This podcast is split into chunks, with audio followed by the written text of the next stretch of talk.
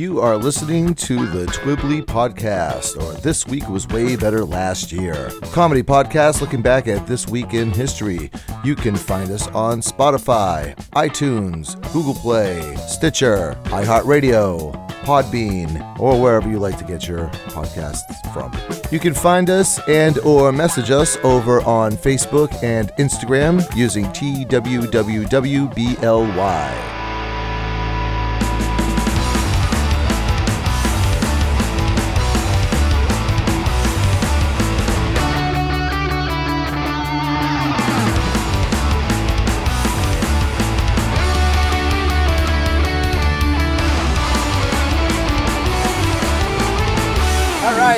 Welcome back to Twibbly, or this week was way better last year. My name is Bill with one L. With me, he loves the smell of napalm in the morning.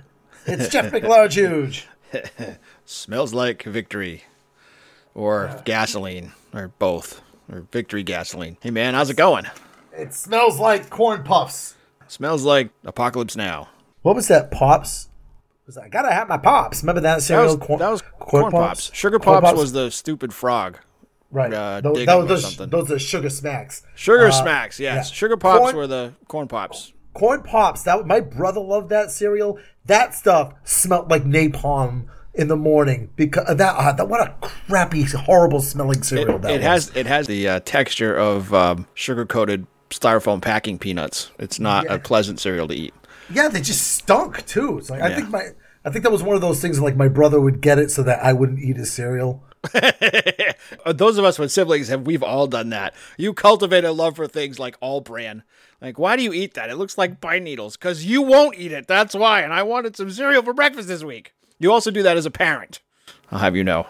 Grape nuts, the child repellent cereal of you know what happened to me i mean i didn't have a food that i could like enjoy th- that my brother wouldn't steal like I, I never had that strategy but i do have this weird strategy that I, I have to this day okay back in my 20s i had a friend that didn't really like have a job i don't know if his parents fed him i don't know what his story was but like if i ever got something to eat he would always be like can i have a piece of that you know, can I have one of those? Oh, no, oh, oh, go right. away. Like one time he was like on the phone and I'm like, now's my chance. And I'm like unwrapping, it was a, like a pudding pie or something Uh-huh. like that. And like, I'm, I'm like unwrapping it like, like quietly so I can enjoy this to myself. And then he just like puts his hand on the phone. He's like, can I have a piece of that? And I'm like, you motherfucker. And I smash it in his face. Here, uh, right? Take the So- whole thing. so to this day, if you ever like happen to go to like McDonald's with me, like if you're gonna get your fillet of fish or whatever, right? Oh, Yeah. World's greatest sandwich right there. Yeah, you will notice that I will eat all of my French fries first before I eat anything else. That's so you don't have to share those things, man. That is a habit I picked up from hanging out with that dude because I know if I didn't devour my French fries on the spot, his hand would be in the bag digging around grabbing fries out of my bag. Right, right, right. So yeah, I've actually had people like say, "Why do you eat all the fries first? I'm like, "Survival methods, man."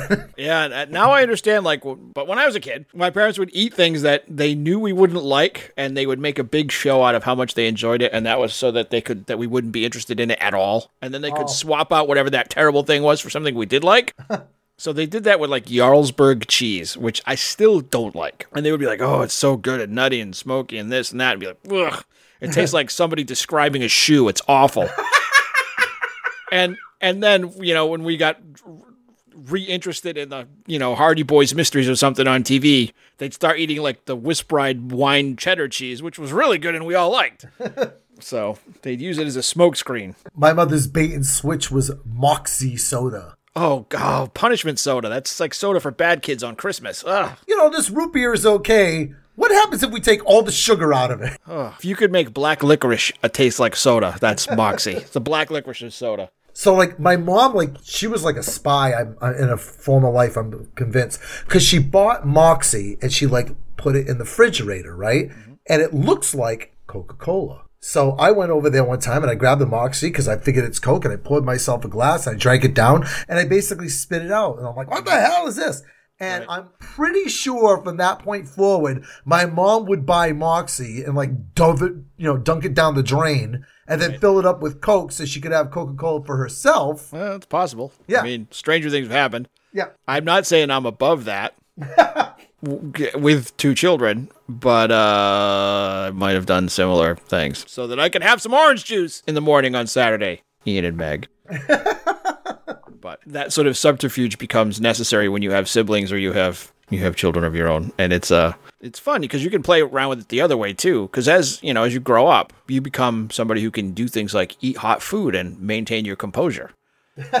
So you can oversell how good something tastes that you know doesn't taste good, but you'll be able to eat it and smile, and, and then you hand it to them and watch their reaction. I did that one time. We were out in Ohio, and you know, I, I'm not really a drinker, but I figured, hey, put your feet up, kind of a deal. And I got myself a Bloody Mary because I, I do like Bloody Marys, right? Mm-hmm. But I told the bartender, I was like, I want you to make it extra hot. If you normally put one of the Tabasco, I want you to put it in like three or 4 mm-hmm. So I'm over there, you know, I'm, you know, sipping on my Bloody Mary, and my friend Sean comes up to me and he sees that I have a drink in my hand. He's like, "You're drinking?" I go, "Eh, whatever. It's a Bloody Mary." He's like, "Can I have a sip?" I'm like, "Yeah, you can have a sip." so he takes a sip out of it, and he just like his eyes just like open up wide. He looks right at me, and just like deadpan, he goes, "Oh, I hate you." and then like two or three seconds later he's like yelling he's like what the hell is the matter with you That- i should have did that with the french fries all right it is time to get the show started but before we get said show said started i have my very popular and always well received trivia question of the week there are Yay. yay. there are, in the English language, only two words that contain three consecutive double letters. Three consecutive double letters. So, Yeah. like in the word Mississippi, like I S S I S S I P P I, but that's consecutive. No, they have to be in a, in a run, though. Oh, okay. So no I in between. So no I I I. Right. All right, well, think it over. Pull them together. All right, I'm gonna think it over. All right. But this is the week beginning June the 28th, and according to my extensive bookkeeping, it is your turn to start. Well, according to my extensive bookkeeping bill, I'm going to throw a party. I should say, I'm inviting you to a party that I threw two days ago. Just like in 2009, when Stephen Hawking hosts a party for time travelers at the University of Cambridge with champagne and a band and everything else, uh, and sends the invites out after the party has ended. Because if time travel was possible, they would still be able to come to the party by traveling back past the delivery point of the invitations and arriving at the party on time. Now, who did this? Stephen Hawking. So he probably spent a long time in his wheelchair, like listening to disco music by himself, because by all accounts, no one showed up but him. And the band, right? Like, if that guy could get his hands up in the air, he would just, like, give them the finger, right? Right. He would definitely be, and I, I think it's an interesting way to sort of prove that the that time travel isn't something that can exist. Is to do that kind of thing because that's the sort of weird test that you could put together that would work. Right. The problem with it is uh, time travelers could say like, well, "This is obviously a trap," and not go. if there are time travelers, thus undoing the ability to prove that time travel doesn't exist. the, the protest crowd. What do we want? Time travel. When do we want it? That's irrelevant.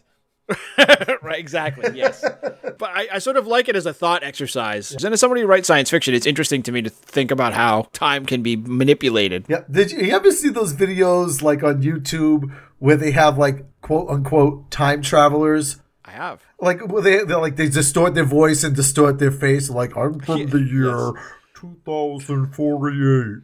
All right, Yeah, here just- to tell. And like that, the one I just watched the other day was a couple of months old. The guy was saying. President Trump wins a second term in the election in uh, 2020. It's like, well, no, that didn't that didn't happen. Right. And uh, another one, the guy said he was like from the year 6000, nice round number. He was like holding up a photograph of something from the year 6000. It's like, a photograph? yeah, yeah, they have those. They don't, even, they don't even have those in 2021. I, I've seen that guy too. The ones I like, though, as, as far as stuff on YouTube goes, are the ones that are enigmatic. So there's that cool video of somebody walking behind Charlie Chaplin in one of his films, uh-huh. who's a woman who looks like she's on a cell phone. right. There's another one with people who are walking out of a Motorola plant in like 1913, and there's another woman who looks like she's talking on a cell phone. I saw one where the guy was like wearing almost like 1990s style clothes with like Right, at- the flannel at- shirt at and the- the t shirt. Yep. Yeah. I've seen that one too, and there's there's a bunch of like weird and enigmatic ones, and I always thought that would be an interesting way to find out if that's a if that's a thing. Just because eventually the amount of recorded evidence would be so great that you couldn't not find one if one existed. Right. And, and I think the reason why they like distort the face and distort the voice is because like someone's gonna know that guy. It's gonna be like, oh f- off, Gary. yeah, that's Tom. Tom talks that all the time. He thinks he, he watches so much Doctor Who, he doesn't. He thinks he lives in a friggin' phone booth. Yeah. All right, moving on to the 29th. The 29th, we have a weird holiday International Mud Day. Hey, it's my favorite day to mix water and dirt. Yeah. Uh, sometimes I get some dirt and, and some water together. Is it only international mud, though? Or is it mud all over the world, or is it just mud from other places than where you Oh live? no, no, it's international. It is that is a worldwide thing, dude. That's yep. Adobe be damned. Yeah. I I don't know what the hell. There's somebody on this planet, dude. Uh, apparently, people all over the world that mud is so important to them that they they were like, God damn it, we need our own day. I have a feeling this is like international like glazed donut day though. That it was just sort of put together by the mud industry to try and drive mud sales on mud day. I, you know what? It was probably like Trent Reznor from Nine Inch Nails, who was just trying to relive his Woodstock 1994 glory. yeah, did you ever watch those? Did you watch the Woodstock 94 and then they did the other one, 1999? Nope. I never watched any of them. I, at 94 I was uh, I was finishing college and had no cable TV and in 99 I was already married and had moved away from home and was working full time and I just didn't have time for it. Um, 94, you know, for for 1990s kid, um, I wasn't a kid, I was in my 20s, but still, I mean, that's kind of like our era, so to speak. You know, it was iconic. The Nine Inch Nails performance, you know, covered in mud was one thing. Green Day was, you know, they would they had just broken big, and their performance was really good. And they had like a, a big mud fight with the audience. Like the audience was just like throwing mud at the stage, and they were throwing it back. It was a mess. That's actually a fun performance to uh, go back and watch. And then Woodstock 1999, like if I ever write my memoirs, that's how chapter 13 is going to start. The 90s ended exactly like I had always predicted they would on fire. My least favorite era of music comes to an end with my least favorite band starting the least favorite riot. yeah, oh my God. Imagine being Limp Bizkit. Like, imagine being Fred Durst, just like going to bed every night thinking to yourself, not only was I in Limp Bizkit, but I set Woodstock on fire. I made. I wake up every day and I'm still Fred Durst. I, I don't know what's worse the, the fact that I made sure that Woodstock never, ever, ever happens again, or the fact that I, I'm Fred Durst. He may have been the spark that lit the flame, but I think it was the organizers that that that pretty much torpedoed Woodstock with four dollar bottles of water and not letting enough people in and not having enough bathrooms and them never getting clean and it being a giant fiasco. Yeah, praying for a mud pit at that point. The, if the worst thing that happened was a mud pit, they got off lucky. All right, let's uh, skip ahead to the 30th. Ah, the 30th, 1999. That's where the TV show uh, South Park released their film Bigger, Longer, Uncut, which uh, astonished everybody by being nominated for Academy Award for music, for Best Musical Score, and losing to The Lion King, I think. Was it Lion King? No, it was the one that Phil Collins scored. So I can't remember which one that is. Quasimodo, something like that? Uh, Hunchback of Notre Dame, maybe? Hunchback of Notre Dame. Yeah, maybe that, that maybe that was the one. And uh, Yeah, you don't f- with Phil Collins. That's the thing. the South Park Bigger Longer Uncut was incredibly funny. Yeah. Uh, and it was the show itself kind of got by on being like sort of bad mouthed, very topically relevant kids. And boy, oh boy, was the movie that times a hundred. It was so funny. There's still scenes in that that make me fall over laughing. Anything with Satan and Saddam Hussein Oh, right. on the screen at the same time is the funniest things in, in those films. So That that movie Uh. that movie has more swears per minute than any other movie. Yeah. It actually originally got an X rating because of the scene whenever Saddam Hussein like pulls out his like it, was that his Blika? his Yeah. penis, yeah. And he's like, he goes, "Hey Satan," and he pulls it out, and they Come on, it's not and they gave it an X rating, so he did it twice to prove that it was like you know uh, a fake penis Yeah. and all that.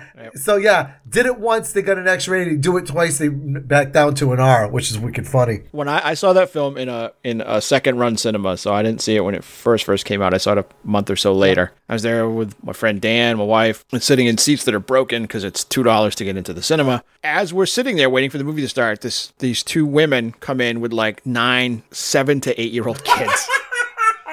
And they all sat in front of us. I was like, oh boy, this isn't going to be good. So the two adults are on the outside of this run of kids in the middle. I don't think they were five minutes into the movie. I see the two the oh, two no. women sort of look at each other and they start shaking their heads and they're like, come on, we're leaving. And like they grabbed all the kids and they all took off. It was so funny. I mean, after you get past the opening song, the very next song or the next scene is, is, is Uncle F***er, yeah.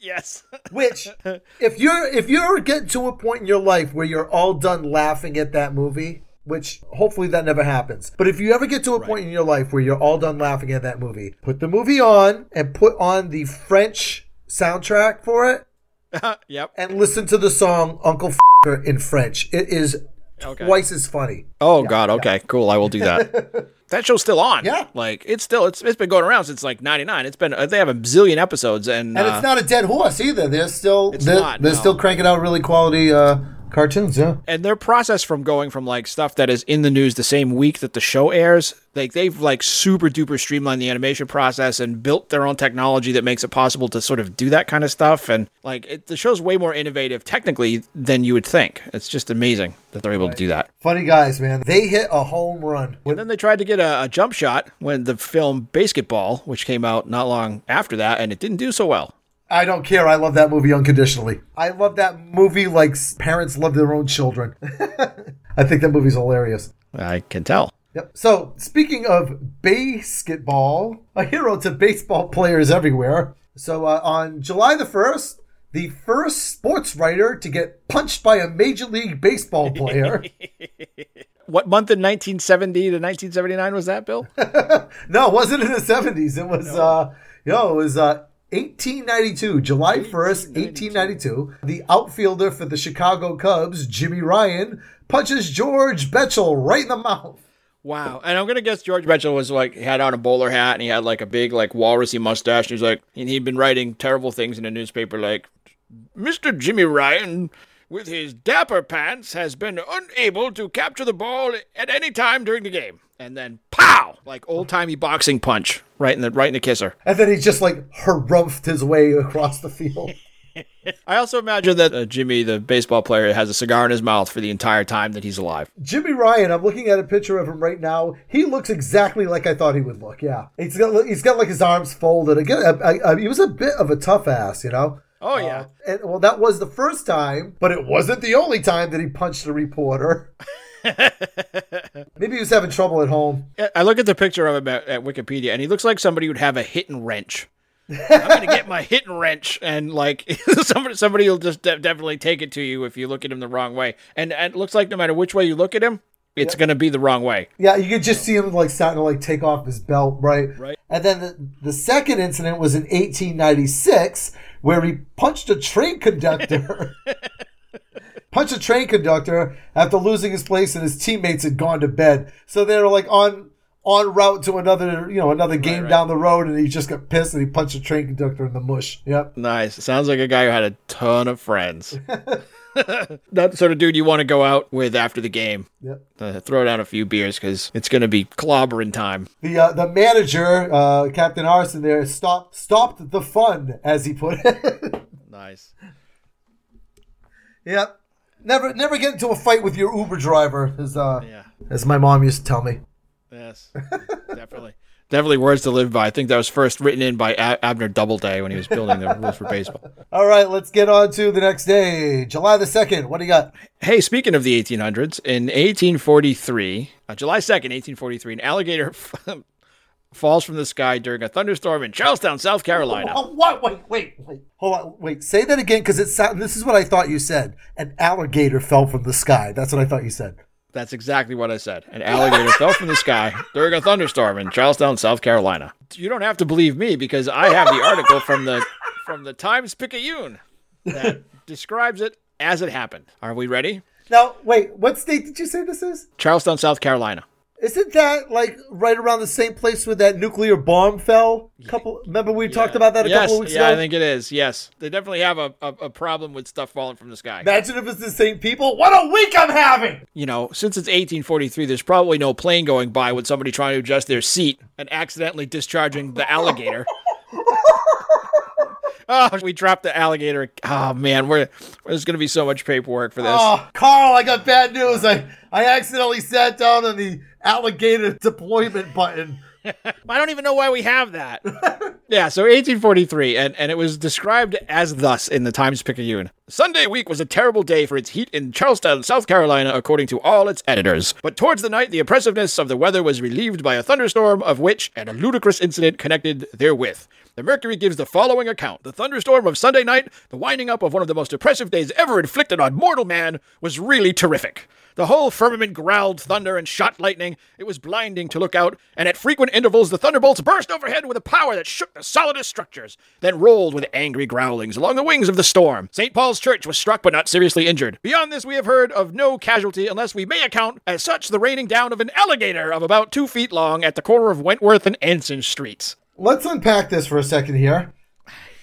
I'm thinking Gus, right? Gus, the, the the crazy guy that lives down the street from you. Yes. Gus had been sitting on this joke for months, and and he built himself an alligator catapult. I think that you you're you're onto something. When that lightning bolt struck the church, he released the gator and just boom, boom, boom, and then Chompy goes flying through the air and lands on somebody's front porch. Yeah. The article continues We have not been lucky enough to find anyone who saw him come down, but the important fact that he was there is incontestable. So I think that that lends a tremendous amount of credence to the alligator catapult theory of yours, Bill. Yep. Nobody saw it come down, but Gus has an alibi. That's all. Right. Ironically enough, all the neighborhood chickens disappeared not long after the thunderstorm. It, it doesn't say that the alligator survived the fall, does it? It does not. I'm gonna guess it did. Alligators are pretty hardy. I would assume so. They've been around for millions of years. All right. all right. Let's uh let's get on to the third. All right. July the 3rd, 1940, the Abbott and Costello radio show makes its debut on NBC Radio. Uh, sponsored by Oh, nice. Yeah, sponsored by Camel Cigarettes. Well, those don't get advertised anymore. No, not much. yeah, yeah, you don't hear a lot about them. Yeah. Brought to you by the hack and cough industry. Yep. Uh, All those commercials, because I have a bunch of the old Abbott. Well, I used to have a bunch of the old Abbott Costello shows on cassette. Mm-hmm. My parents, there's a generation skip between me and my. I mean, of course, there's a generation skip. You know, yeah, it would be weird if there wasn't. Yeah, I went to high school with my own parents. Um, My name's Marty McFly. yeah, no, there was there's a, a, a double generation skip between my, my parents and myself. My parents were both well into their 40s when I was born, but my parents were both born in the 1920s. They grew up with Abbott and Costello and stuff like that, so by proxy, so did I. Just like you know, yeah, you're gonna watch movies from like the 80s and the 90s sometimes with your kids. You know, that's how I was growing up. I watched like movies from you know, the 40s and the old classic horror movies. And my father loved Abbott and Costello movies. So we'd watch those all the time whenever they were on like the movie loft or whatever. So we used Yep. to have all these cassettes. Movie Loft. Yeah, we used to have all these cassettes of Abbott and Costello radio shows. And even to this day, I'll go back and I'll listen to them because there's plenty of podcasts that have the old shows on them. Yeah, that's true. And and I know I can find them on like as just audio recordings on YouTube too. And they're funny. They're hold up like that kind of language humor. It it's hard to make that not funny. Right. And there's so much wordplay that that still keeps it fresh and fun to listen to even now. Right. I mean, and you take something like Who's on First, which is the absolute classic Abbott Costello sketch. You know, you've heard it a million times, and you know, you and I could probably just spit it right out, almost word, you know, word for word, or at least close enough to it. But their delivery of it is so masterful. If you and I do it, it's not that funny. They do it, it's hilarious. It's hilarious. Yep, I agree. I agree. And there's something to be said too when you the only medium that you have is what your ear can hear.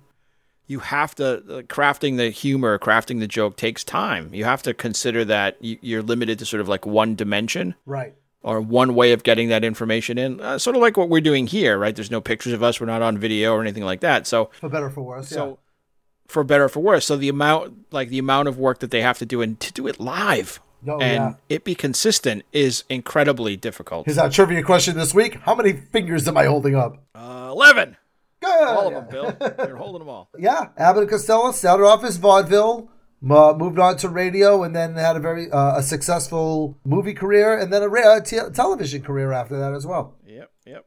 I have just about all of the Abbott and Costello movies. They, they, they came out as box sets, and I bought them all. They were responsible for the sort of resurgence in uh, in interest in Universal's horror films because they had they'd fallen into like low budget town, Right.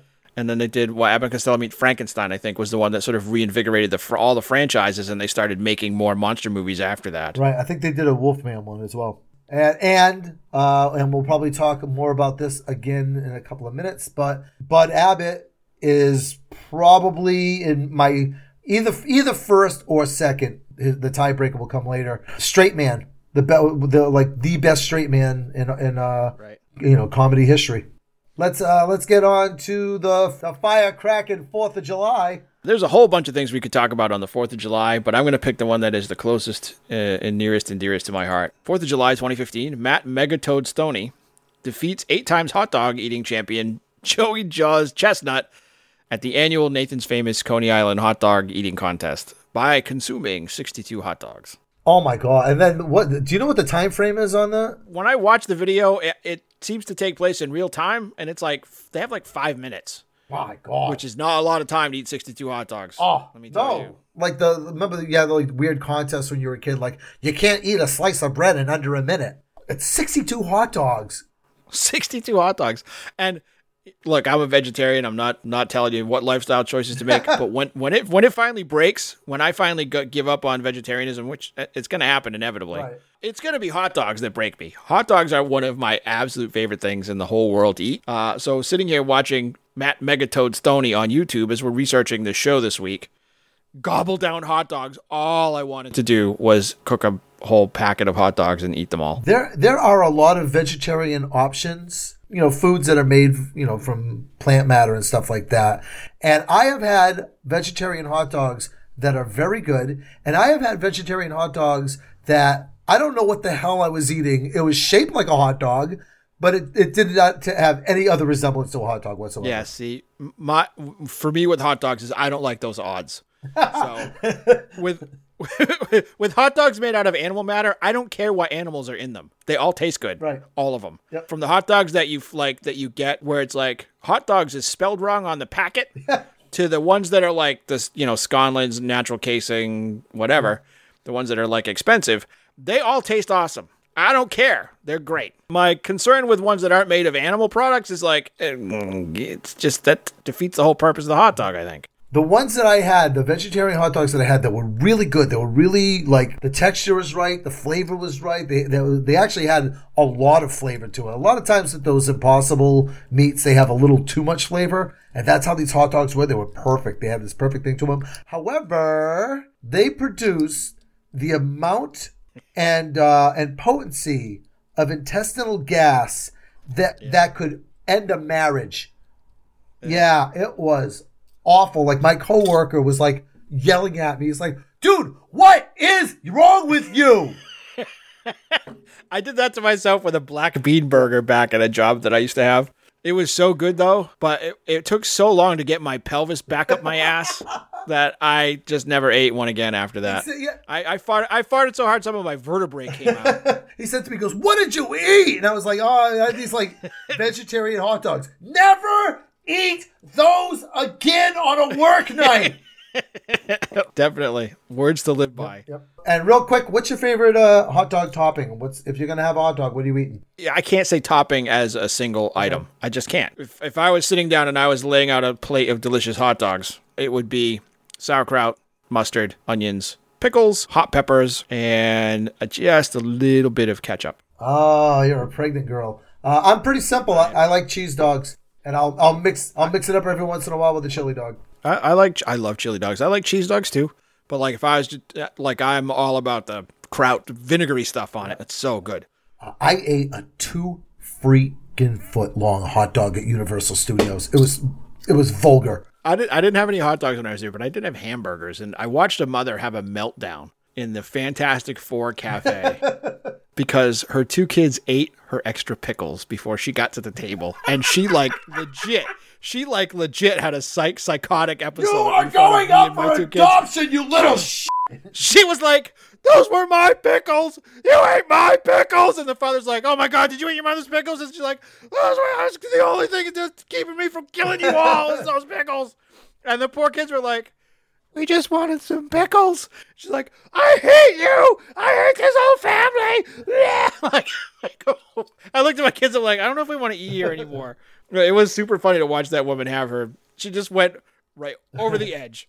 Right as we watched, it was awesome. I'd never seen anybody have a complete nervous breakdown before over pickles, but there it was. All right, so celebrity birthdays. We have June the 28th, 1980s movie icon, John Cusack, born in 1966. The thinking man's teen heartthrob, I think, is always how That I is, yeah, thought that is a good way to uh, describe him. I mean, be- probably best known for Better Off Dead, and then like almost a companion film is One Crazy Summer. They're basically the same movie. They're very similar. Yes. I like him. He had a pretty varied career after that, too, and it was in Say Anything and some cool, like, action type movies and stuff and all kinds of stuff. Yeah, good guy. Good, yeah, good Gross actor. Point Blank. That was pretty cool. I like I like that one. And High Fidelity too. I mean, he had been I he love had that been movie. gone for a long time. Like he didn't make a lot of movies, and then High Fidelity came out, and it was like he didn't age at all. He looks exactly the same. He still looks exactly the same. Yeah, he do- he definitely does. It's funny. I watched High Fidelity a couple weeks back with my daughter. She'd never seen it, and I hated it when it came out in 2005 or so. And I, I ended up loving it. Let's go figure. So I guess I aged into the movie somehow, but I really enjoyed it. I only saw it once, a bunch of probably about fifteen years ago. I should go back and watch it. All right, next up. June 29th, 1920. Stop motion animation pioneer Ray Harryhausen, special effects artist who, who redefined special effects and science fiction filmmaking in the 1960s and 70s, and a little bit earlier than that even, uh, is born. He died in 2013, but he was his in, influence has still is still being felt in science fiction films today. All right, name a couple of things that he's done so that we know who you're talking about. Clash of the Titans. Oh! So working sort of backwards. Clash of the Titans. That's him. Yeah, the whole release the Kraken. That's him. Yeah. The Seventh Voyage of Sinbad, the Golden Voyage of Sinbad, uh, Black Scorpion, Earth versus the Flying Saucers. Oh, you, you had me at Clash of the There's a whole Titans. Yeah, I've seen that movie a bunch of times. Yeah. Beast from 20,000 Fathoms, which the 1998 Godzilla was based on. Right. And they did a remake of Clash of the Titans like not that long ago, and everybody was like, no, you don't need that. We've got it. Right. I- Yeah. Yes. Yeah. And, and yeah. And, and, and really like, and, and really that was a lot of the criticism. Like, no, no, that this is, you know, no matter what you do, it's not going to be, it's paced differently for sure, but it's not going to be as good as the original one. Not only that, it's Greek mythology. You could call it something else. You could just make another movie about Greek mythology. Jumping forward to Yes. June the 30th, uh, a man whose name is unbelievably hard to pronounce. It's, I believe, it's Yngwie. Yngwie Malmsteen. He was born in 1963. He is one of those guitar players. Yeah. He plays guitar like he's got 27 fingers. Yeah. On each hand. Yngwie Malmsteen, to the best of my knowledge, started out in a band called Alcatraz. Do you remember them? I do. At all things being equal, I remember them because when we talked about this before the show, you said, You remember Alcatraz? And I said, I have no idea who they are. And then I saw the video and I was like, I remember them. Oh yeah. That song's great. They had a song called "Island in the Sun," Sun. right? And the and the singer for Alcatraz was Graham Bonnet, who's my favorite vocalist from Rainbow, right? For, yeah, fantastic set of pipes on that guy. Oh, for sure. And I had a friend over the house one time, and I, we were talking about music, and I was like, "Oh my god, dude, do you know who Graham Bonnet is?" And I was trying to show him what an excellent singer he was. And then I put I made the mistake of putting on Alcatraz. Now, Island in the Sun is a great song with a great hook. That that chorus will stick with you, you know?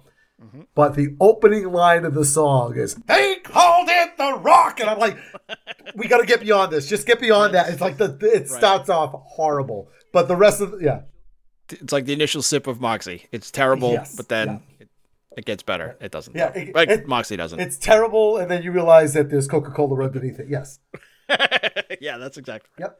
Uh, and then Yngwie Malmsteen broke away from Alcatraz and had his own solo career for a while. And one of the vocalists that ended up in his band was Joe Lynn Turner, who, Ah, also from Rainbow. yeah, who took Graham Bonnet's place in Rainbow. Yeah. Right, right, right. He was stealing from Rainbow and he broke out of jail. So that's pretty good for a Swedish guy. He broke out of, they called it the rock.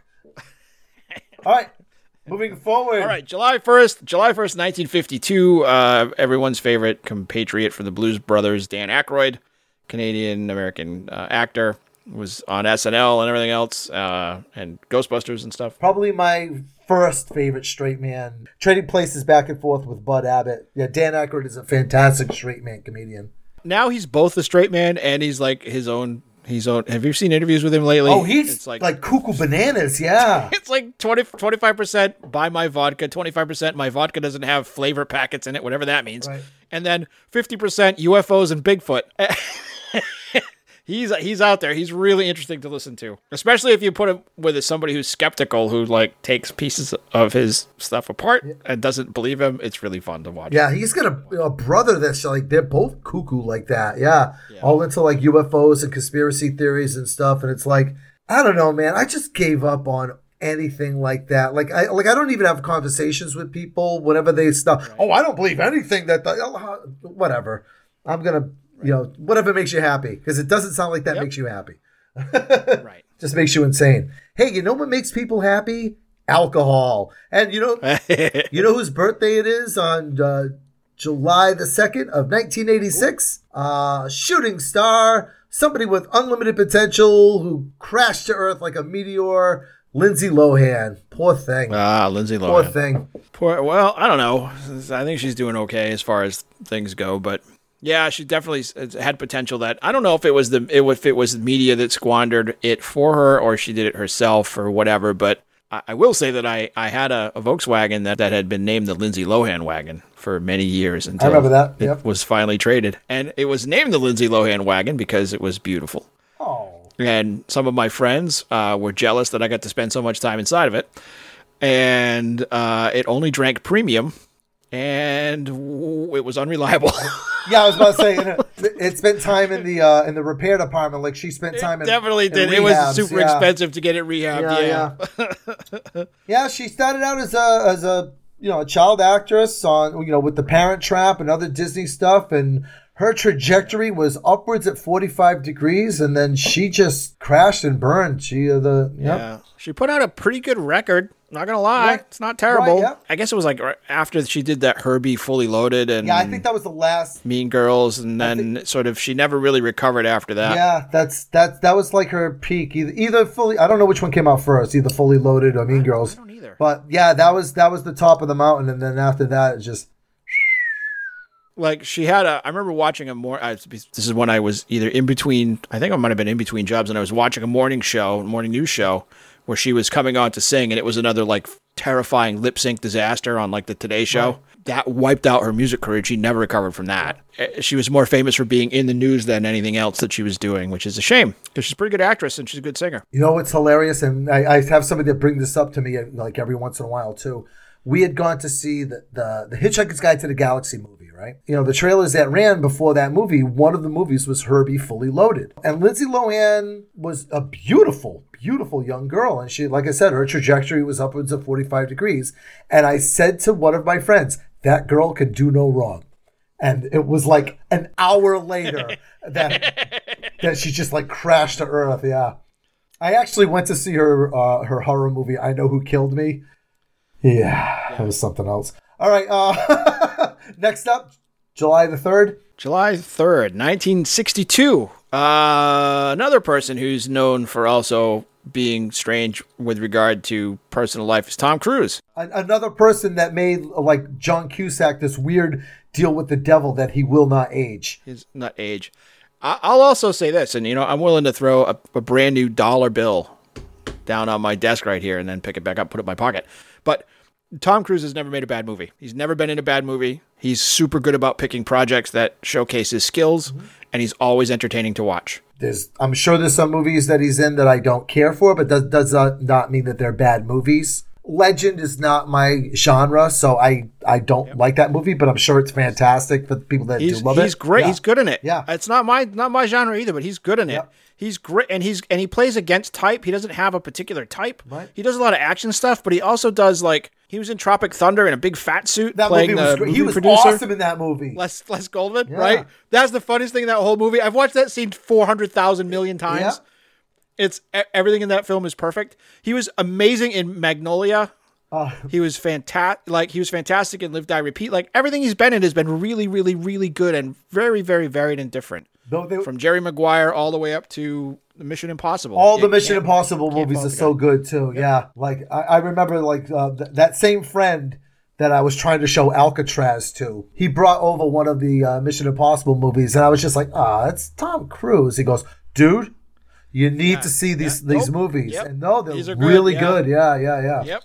But and that's funny that his birthday is the third of July because he made that movie Born on the Fourth of July, and I'm I'm sure like over and over again he must have been on the set. Actually, my birthday is July the third. I was born on the third of July. I'm pretty sure that if you didn't laugh at that, you were automatically enrolled in a Scientology course Yeah, he starts, against your will. starts yelling at you on set, right? But no, uh, Put the mask on. brilliant, brilliant actor. You know who else is pretty brilliant? Born on the 4th of July, 1970, Look at that. 1971, Koko, the sign language gorilla. Hey, all right. Happy birthday, Koko. Yeah. Or as they say in sign language, which none of you can see. Yeah. Yeah, that was me pounding my chest. Playboy, it wasn't, they used to do the Playboy interview, you know, but there was also another interview segment that they used to do called 20 Questions. And they actually did 20 questions with, with Koko the gorilla. Yeah. What were Koko's turn ons, Bill? long walks on the beach, and bananas. Two things I can say about Koko the gorilla. One, uh, they brought Koko to meet Fred Rogers or Mr. Rogers, or brought Fred Rogers to meet Koko. I'm, I'm, I'm gonna guess he travels quicker and better than Koko does. So yeah, sure. yeah. So Fred Rogers met with Koko the gorilla, and the first thing Koko did was try to take off his shoes because that's what she would always see him do on television. Yeah. right. I, I've seen that video. Yeah, that's a great video. That's really cute and funny. The other thing was now sign language, you know, ASL, what they taught Koko how to speak in, it's not every word in the sentence. You know, it's it's it, it's enough to get the point across and stuff like that. So the twenty the twenty questions interview, Koko was saying, you know, things like, you know, Koko happy, Koko sleepy, stuff like that, right? Koko Love. I laughed so hard because there was a joke on Married with Children that like kind of went right over everybody's head. Kelly was talking. They, they wanted everybody was going to do something, and they it was kind of like they all had to turn on on Al, and Kelly refused. You know, and she says, "I will not turn on my father." Just like I wrote in my just like I wrote in my seventh grade term paper, Daddy Good sleepy now. Which is like exactly how Koko the gorilla talked in sign language. Have you ever heard Koko play like the piano? Gosh, you know, I, I No, haven't. because no, you probably wouldn't recognize it because it's it sounds like The worst song ever. uh, Jeff. I know this is a, this is a special one for you, Bill. This one's all. This is the all Bill I don't uh, worst song ever. I don't know if you have any songs at your disposal that you can think of that have your name in the title. Fortunately, there are none that have my I'm, name I'm, in the I'm title. sure there's one somewhere that there's like a Jeff song somewhere. If, if your songs with your name in the title don't make it to freaking number one, do they? True. Okay, I have the luxury of having many songs with my name in the title. You know, whenever you're a little kid, I think I was like five years old, right? I, I, I, I don't like being teased now. I certainly didn't like it then. And there was this freaking song Billy, Don't Be a Hero yeah, by Bo Donaldson and the Heywoods, and I think somebody else too. yeah, Bo Donaldson. The Heywoods. you freaking leave me alone with that damn song? so yeah, everybody would be like, you know, oh, and this is Billy. Oh, Billy, don't be a hero. Oh God. So wait, hold on. Before we go, I'll I'll, I'll forget if I don't do it right now. Here's the clip. Here's Uh-huh. Here's my childhood wrapped up in a ball just to annoy the hell out of you.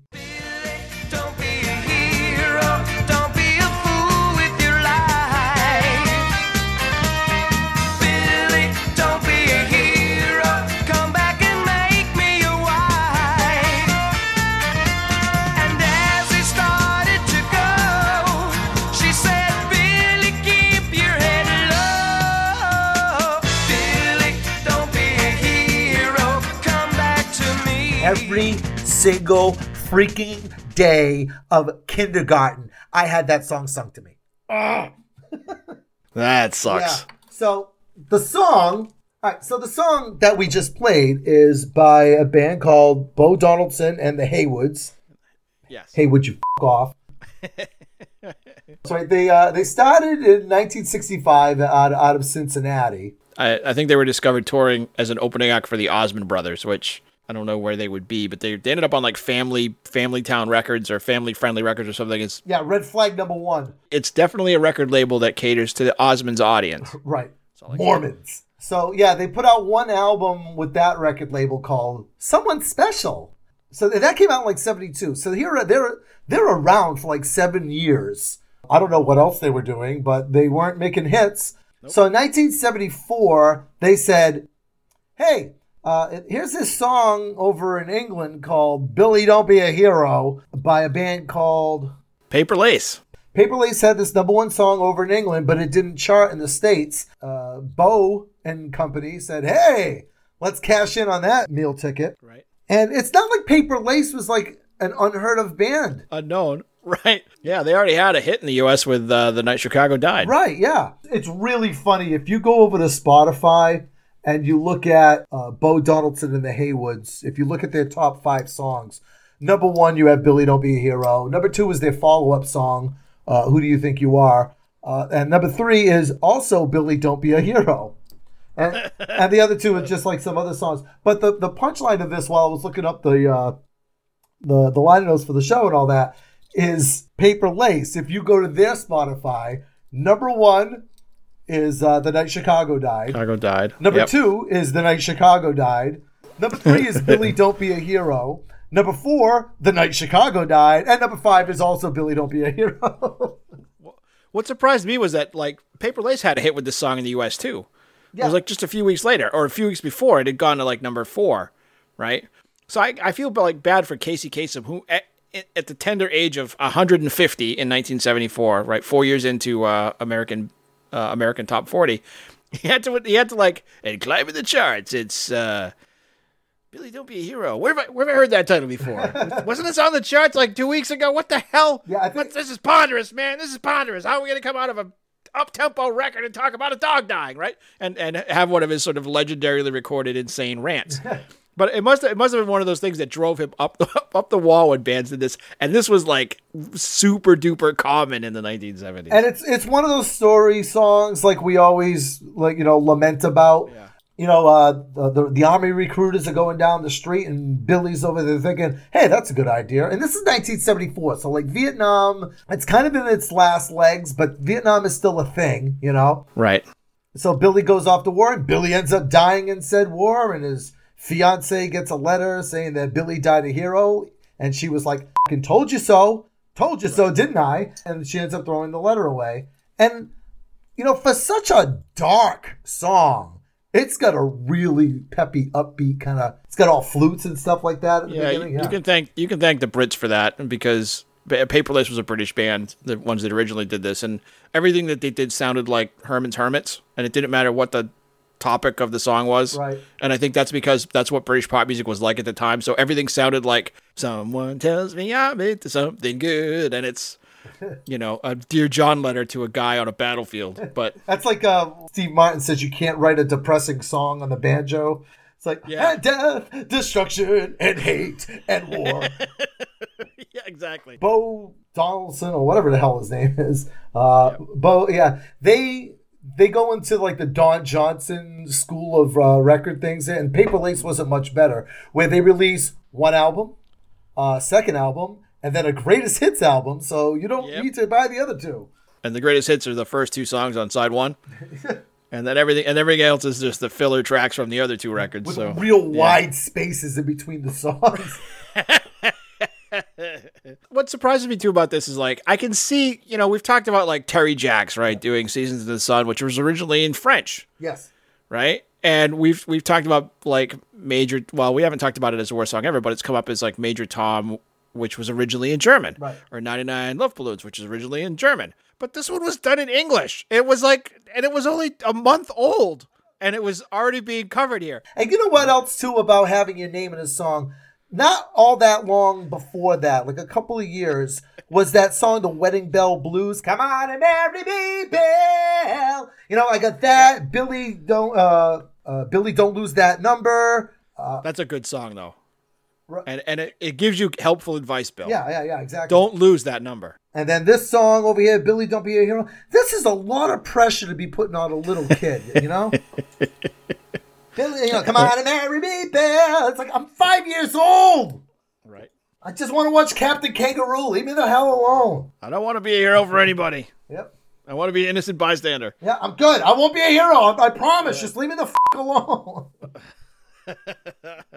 so uh, let's uh, let's wrap up the show. Let's get back to my always uh, wildly received and, and very popular trivia question. Oh boy. Um, there are two words in the English language that have double letters three times in a row. Okay. Do you, do you understand what I mean? I do. Okay. It's like Mississippi without any eyes in it. Right. So that's my guess. That's your guess. Uh, the two words are, and it's kind of cheating because the, the two words are like related. So, bookkeeper and bookkeeping Oh. are the two words in the English language that have three letters in a row. So you have B O O K K E E P E R Huh.